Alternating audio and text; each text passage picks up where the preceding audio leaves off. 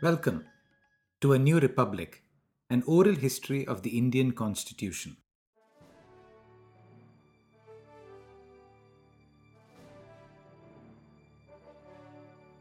A few days before the twenty-third of November nineteen thirty-eight, the date of the Darbar and the birthday of the Raja, Maurice Frydman was seen in a state of feverish composition. Two days before the birthday, Maurice asked for a sheet of clean paper. He then wrote very carefully on it and said, to Francis and me, read this. We are going to show it to the Raja Sahib. Both of us read, with mounting excitement, what Maurice had produced. It was a draft of a declaration to be proclaimed by the Raja of Aundh on his seventieth birthday, giving complete freedom to my people and announcing the appointment of a committee to make a new constitution for this transfer of power to the people. On Darbar Day, the seventieth birthday of Raja Bhavanrao of Aundh and the twenty-ninth year of his rulership of this tiny state, word had spread that there was going to be an important announcement at the Darbar. Bhavanrao, the last reigning Raja, tenth in the dynasty of the Panth Pratinidhis of the Satara Chhatrapati, renounced on twenty-third of November nineteen thirty-eight all his powers and the power of his purse, in favour of my children who are now capable of managing their own affairs. We will watch them and guide them. Jai Jagadamb. That was all. Welcome to this tenth and much delayed episode of A New Republic. It has been many months since we last sat down and shared yet another episode in this fascinating history of the Indian Constitution's development. Now, I'm not going to bore you with my many genuine reasons for this delay, but in true Gandhian fashion, I will ask you for your forgiveness, and I promise you that every attempt will be made to revert back to our frequent publishing schedule. So, onwards we go. Last time I left you hanging from a constitutional cliff, as it were. I promised to tell you the fascinating story of a particular experiment in Gandhian constitutionalism that took place in one of the smallest princely states in India a full twelve years before independence. Today, this event is known as the Aundh experiment, though I must admit that this experiment is actually not particularly well known. Recently, I spoke to someone who hails from the Aundh region in western India, and they had never heard of the Aundh experiment. Now, I don't want to make a big deal of this. We should remember that the implications of the Aundh experiment on India's eventual constitution are actually negligible. In fact, I can say with some confidence that even if the Aundh experiment hadn't taken place at all, the story of uh, the Indian Republic would have rolled out in much the same way as it has afterwards. But I'm dwelling on this constitution, on the Aundh experiment, for two reasons. Like I said in the previous podcast, this is going to be the second of two stories that look at Gandhian constitutionalism. In the first, we kind of looked at the, uh, the theoretical framework of Gandhi's approach to government. In this one, we look at a practical approach. We look at what happens when such a constitution is implemented. I also want to dwell on this for a few more reasons. First, I think it is a story that deserves to be told and better known. When I first came across uh, this story during my research, I was completely fascinated. And it kind of made me wonder how many such small stories of twentieth century India has been completely overwhelmed by this great freedom fighter post-colonial narrative. The narrative that, to be quite frank, kind of is kind of stuffed down our throats in school and by mass media. And secondly, I want to dwell on this story because while we keep talking about the, the impracticality of a Gandhian constitution, we never really discuss or analyze it for how it might have operated. And looking at Aundh, um, and later when I did look at Aundh, I realized that it does show two, uh, or at least it shows one strength and one weakness of, Ga- of the Gandhian way. And we'll talk about this um, later in this podcast. Now, of all the episodes of this podcast so far, this has perhaps been the hardest and least satisfying to research and source. Almost all my information about the Aundh experiment comes from one book called An Unusual Raja, written by Appa Pant, the son of the last Maharaja of Aundh. This, uh, The Unusual Raja, a slim book of one hundred forty-seven pages, was published in Bombay in nineteen eighty-nine, and Appa Pant himself passed away just two years after that. And by some miracle, I was able to source a first edition copy of this book on Amazon. I'm assuming it is from somebody's warehouse of unsold Indian books. Now, Appa Pant was one of those educated aristocratic Indians who truly lived and breathed that tryst with destiny that India experienced and Nehru talked about. After independence, he appears to have become a favourite of Pandit Nehru, and one of and Panth went on to become one of Free India's great diplomats, with stints in Bhutan, Tibet, Africa, and Europe. Uh, he was briefly uh, the ambassador to the United Kingdom, which I think was the top post in the Indian Foreign Service at that time. In nineteen fifty-four, uh, he was also a recipient of the Padma Shri in the very first batch of Indians to be rewarded the Padma Shri. And he won the Padma Shri for his services um, to the Indian Civil Service. Thankfully for us, Pant was also a very productive writer of some merit who published several books on two main topics, his life and travels, and his second topic was an obsession of the royal family of Aundh, which was the ancient Indian exercise, the Surya Namaskar. And one of these books was An Unusual Raja, and uh, that portion you heard at the beginning of this podcast with the dramatic fanfare music was a brief excerpt from this book. But why Aundh? Who was Aundh? Where was Aundh? Why, of all the princely states in India, did Aundh experiment with Gandhian constitutionalism? I was recently reading uh, Ramachandra Guha's book, uh, India After Gandhi, where he makes a where he makes an important point. He says that nobody precisely knows how many princely states joined India. We know that the number was approximately five hundred and something. Um, nobody knows exactly how many. There were that many states. Many of them were tremendously small. Many of them were actually dirt poor and uh, utterly broke, except for maybe the royal family. Aundh was one of these really small states. Uh, to give a brief biography, it was formed in the late seventeenth century when it was gifted by the Maratha emperor to Parashram Trimbak Kinhaikar, a particularly loyal leader. If you're a Maratha, if you're a Marathi or even a Maratha listener, and I've got the pronunciation wrong, please forgive me. Now, Trimbak Kinhaikar was the f- went on to form a brief line of kings called the Panth Pratinidhi dynasty, who ruled over this state of Aundh. And except for one mild reorganization of its border uh, in the eighteen fifties, throughout its two and a half century existence, Aundh had a more or less stationary uh, border and encompassed an area of around one thousand two hundred square kilometers, which makes it a little more than twice the size of modern metropolitan Mumbai.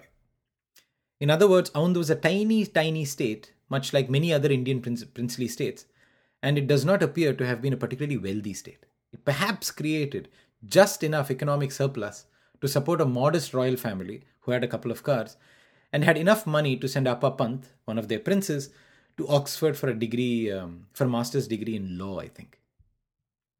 So then why was Aundh an utterly unremarkable princely state, the location in nineteen thirty-eight for such a daring experiment in constitutional government? Why would the Maharaja of Aundh, of all the states in India, decide to happily hand over government to his people on the basis of this radical document? In my analysis, there appears to have been several factors. First of all, the rulers of Aundh, especially the last one, Maharaja Bhavanrao, and his son Appa Pant, appear to have been progressive enough to equip the small state with a sophisticated administration. In Joseph Alter's splendidly titled book, Gandhi's Body, Sex, Diet and the Politics of Nationalism, Alter talks about how Aundh went through several waves of reform between nineteen oh nine and the nineteen twenties. For instance, Aundh developed a widespread local government machine and even instituted financial reforms through a new state bank of Aundh. Alter says that by nineteen thirty, every village in Aundh had at least one school with special evening schools to teach children who worked during the day. And as far back as nineteen oh nine, primary education had been made compulsory in Aundh state.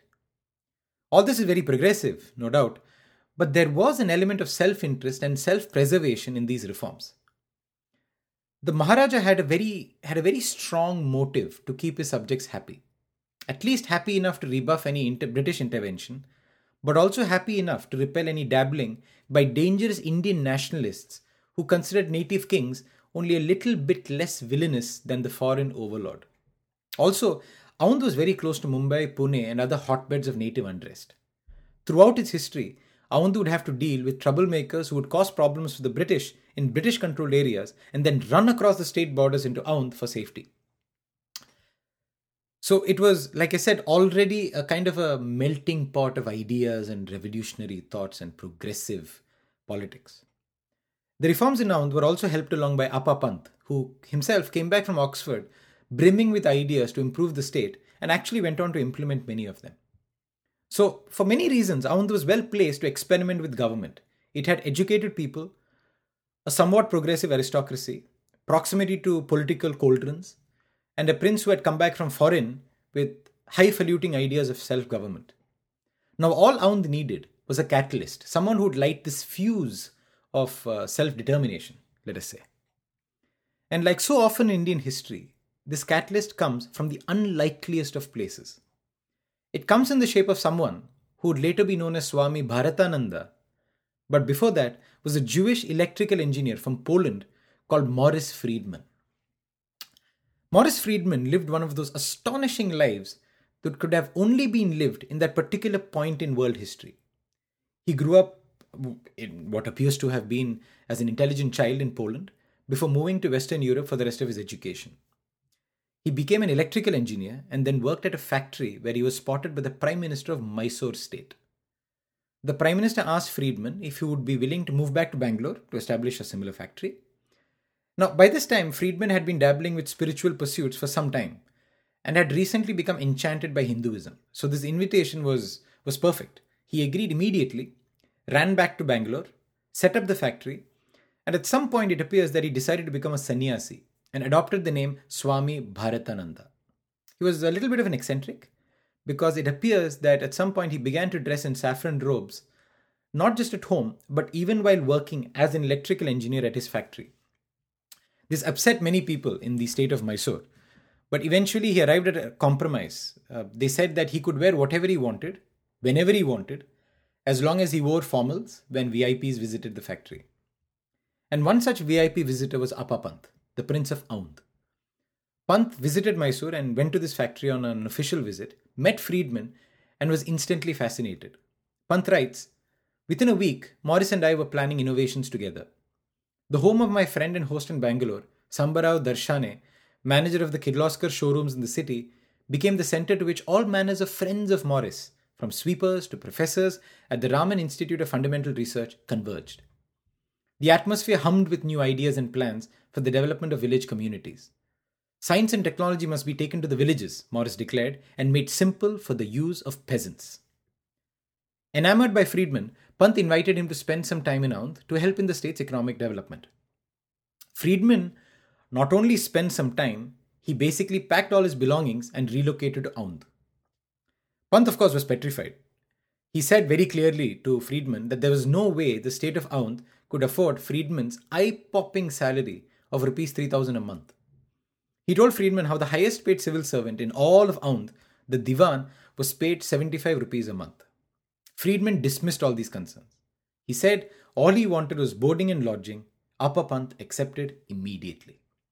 And thus Maurice Frydman arrived in Aundh in March nineteen thirty-eight on the invitation of the aristocracy, and before the end of the year, he had drafted the twilight of that very same aristocracy. With a cry of Jai Jagadamba, as we heard, in November nineteen thirty-eight, the Maharaja of Aundh handed over administration to his people. The next step in this process was to write a constitution for the state of Aundh. And who better to tap for this than the great Mahatma Gandhi? In December nineteen thirty-eight, the month after the declaration, a delegation from Aundh, comprising the Maharaja, the Prince, Swami Bharatananda, and a few others, visited Mahatma Gandhi at Sevagram, near Wardha in the west of modern Maharashtra. As remarkable as this may sound, Mahatma Gandhi literally dictated substantial portions of the Aundh constitution in face-to-face meetings with the Aundh team. And the Maharaja seems to have received all of it with great equanimity, even the clauses that limited his income and curtailed his powers. The chapter that tells the story of the Maharaja's six-day-long encounter with Gandhi is the most entertaining in Appa Pant's book. It is also tremendously thought-provoking. It reveals a lot about how hard it is, even for the most well-meaning progressive monarch, to relinquish power. But most of all, it throws light on Gandhi's idea of government.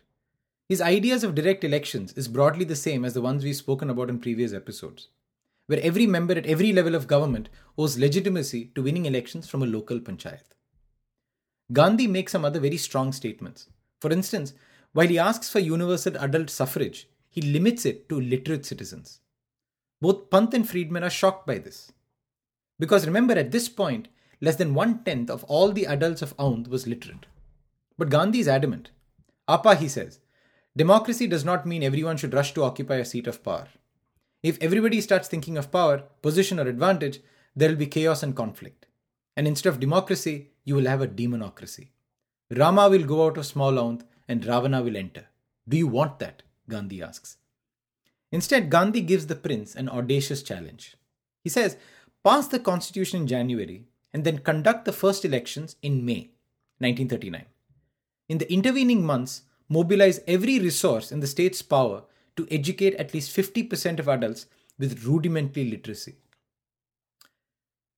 To Pant's credit, to the prince's credit, he accepts this challenge immediately. Now, all this takes place over an undercurrent of deep British suspicion. The Aundh delegation has already miffed the British by refusing to inform the local British representatives of their meetings with the Mahatma, who by this time is a certified known troublemaker. In fact, throughout the birthing stages of the Aundh constitution, the British continue to watch on with fear and irritation. An Indian royal relinquishing power only helps to make the stubborn British government look even worse. Also, like I said before, these dramatic reforms in Aundh were making it a magnet for nationalists all over Western India, and not all of them were Gandhian or non-violent. When the state constitution was passed in Aundh in January nineteen thirty-nine, it was reported everywhere. It was even reported in the Straits Times newspaper in Singapore. I was going through the archives of the Straits Times, and uh, between an advertisement for Allenbury's tasteless castor oil and a new tyre from Dunlop, this smallest of news snippets appeared with the headline, New Constitution for Aundh. Unsurprisingly, the report said that the new bill was moved in the Aundh State Assembly by the state's Minister for Education. So now we come to the important question. Did this Gandhian constitution for Aundh actually work? Because it did not lack for ambition. For instance, let me just read Article two of the Aundh State Constitution of nineteen thirty-nine. Subject to the principles of non-violence and public morality, this constitution guarantees to every citizen of Aundh freedom of person, freedom of speech, liberty of the press, freedom of assembly and discussion, freedom of worship, freedom for all, from freedom from all political disabilities arising from birth, sex, caste, religion or colour, or material standing, complete equality in the eyes of law, cheap and speedy justice, universal free compulsory basic education, universal and equal suffrage for all literate adults, universal and equal right to work at a minimum living wage. The general consensus seems to be that there were three phases in the Aundh experiment. The first was a phase in which even Appa Pant admits most of the citizens of Aundh had no idea what was going on. They viewed this new idea of self-government with what appears to have been suspicion. As Pant himself writes, most villagers would have chosen zero taxes over self-government. Yet the state missionary itself worked with great speed. Around fifty percent of village panchayat budgets was spent on education. Joseph Walter says that between the most productive phase of the experiment, which is um, between nineteen thirty-eight and nineteen forty-five, twenty-seven new primary schools, fourteen new middle schools, and three high schools were built and, more importantly, staffed. School enrollment went up by forty percent. Adult education received huge allocations too. Pant also says that the state overhauled land taxes, law and order, and public works. It seems to have been a long, arduous process, but by nineteen forty-two, Pant writes, there was the glow of power on the faces of the Aundh peasants. Nothing, I think, speaks of the system's success more than the fact that two and a half years after serving as the first Prime Minister of Aundh, Appa Pant retired and was replaced by Ramappa Bidri, an elected farmer from one of the few Kannada-speaking villages in Aundh state. Under Bidri, for the first time in three centuries, Aundh was able to remove all debt from the state's books. This opening phase was followed by a second phase of business as usual up to around nineteen forty-five. Until this point, the constitution seems to have genuinely empowered the villages of Aundh and created, at least according to Pant, a culture of self-reliance and initiative. And then a phase of decline began due to a combination of internal and external factors. As much as Pant and his associates tried to isolate Aundh from the nationalist fervour that was boiling all over India, they were actually quite powerless to prevent it. Starting with the Quit India movement, Aundh slowly began to get sucked into the larger national political picture. It became a haven for troublemakers and the state was soon caught in a spot between cooperating with the British and sympathizing with the nationalists, some of whom were quite extremist. But this was political instability. By nineteen forty-six, the state was also beginning to collapse economically. The economic troubles of the Second World War did not leave Aundh untouched. For the first time, Pant writes, the term black market began to be bandied about in Aundh. There were shortages of food and fuel, and soon citizens began accusing elected panchayat members and even taluk members of hoarding, favoritism and corruption. Soon Pant and Frydman realized the weakness of the self-reliance model. It was simply incapable of weathering larger economic turbulence. Pant writes, Maurice and I both realized that the draw of self-sufficient, self-supporting and self-governing villages could not be realized as long as village life was linked to economic, sociological and political forces outside the community. The self-restraint required on consumption of goods and services that came from outside the village system was lacking. But by then, Aundh was already being swept up and being consumed by this new republic. And this enormous new republic had little time for small experiments in tiny states. It had much, much bigger fish to fry. So on March eighth, nineteen forty-eight, a representative of the government arrived in Aundh with two documents, the Standstill Agreement and an Instrument of Accession. Signing both would officially hand over the state to the new Union of India. The Maharaja, it is said, uttered Jai Jagadamba thrice and signed both papers. And that was the end of the Aundh dynasty, established by Chhatrapati Rajaram, the second son of Shivaji the Great, when he made Parashram Trimbak his first Pratinidhi in sixteen seventy. That is also the end of the Aundh experiment, a fleeting moment in Indian constitutional history when a tiny, tiny state dabbled in Gandhian constitutionalism. I think the Aundh experiment highlights some of the inherent strengths and weaknesses of the Gandhian constitution. So on the one hand, it kind of amplifies the strengths, the positive attributes of the village economy, of the village society. It makes people more um, self-sufficient. It, it energizes them in a way to build their own institutions, to maintain their own institutions. And as we have seen with the case of Ramappa Bidri, it is capable of open-mindedness and uh, strengthening uh, minorities, let us say. On the other hand, the Gandhian constitution also has weaknesses. And I think the greatest weakness is that it is incapable of dealing with larger economic and political trends that simply cannot be controlled by the village economy. The only way the village economy can, can repulse these trends is to shut itself down completely, which I think was also the legitimate worry of many of our constitution builders when they considered the Gandhian constitution. It was simply too inward-looking and too self-absorbed, and which would make it tremendously weak. But that's enough of my analysis. I hope some of you, especially those with family in the Aundh region in modern-day Satara district, will be inspired to go out and pick up the pieces of the story. For those keen to read more on the functioning of the constitution, the best book seems to be Indira Rothermund's The Aundh Experiment, Gandhian Grassroots Democracy, published in nineteen eighty-four. I don't think there's been a reprint, so you might have to track down an old copy. So that's it for two episodes that looked at Gandhian constitutionalism. Very sketchily, but I hope it kind of scratches the surface and inspires you to read up more. Next time we resume our normal programming, we go back to our international canvas of politics and intrigue and carry on with the story of a new republic. Farewell, take care, and I promise, see you soon.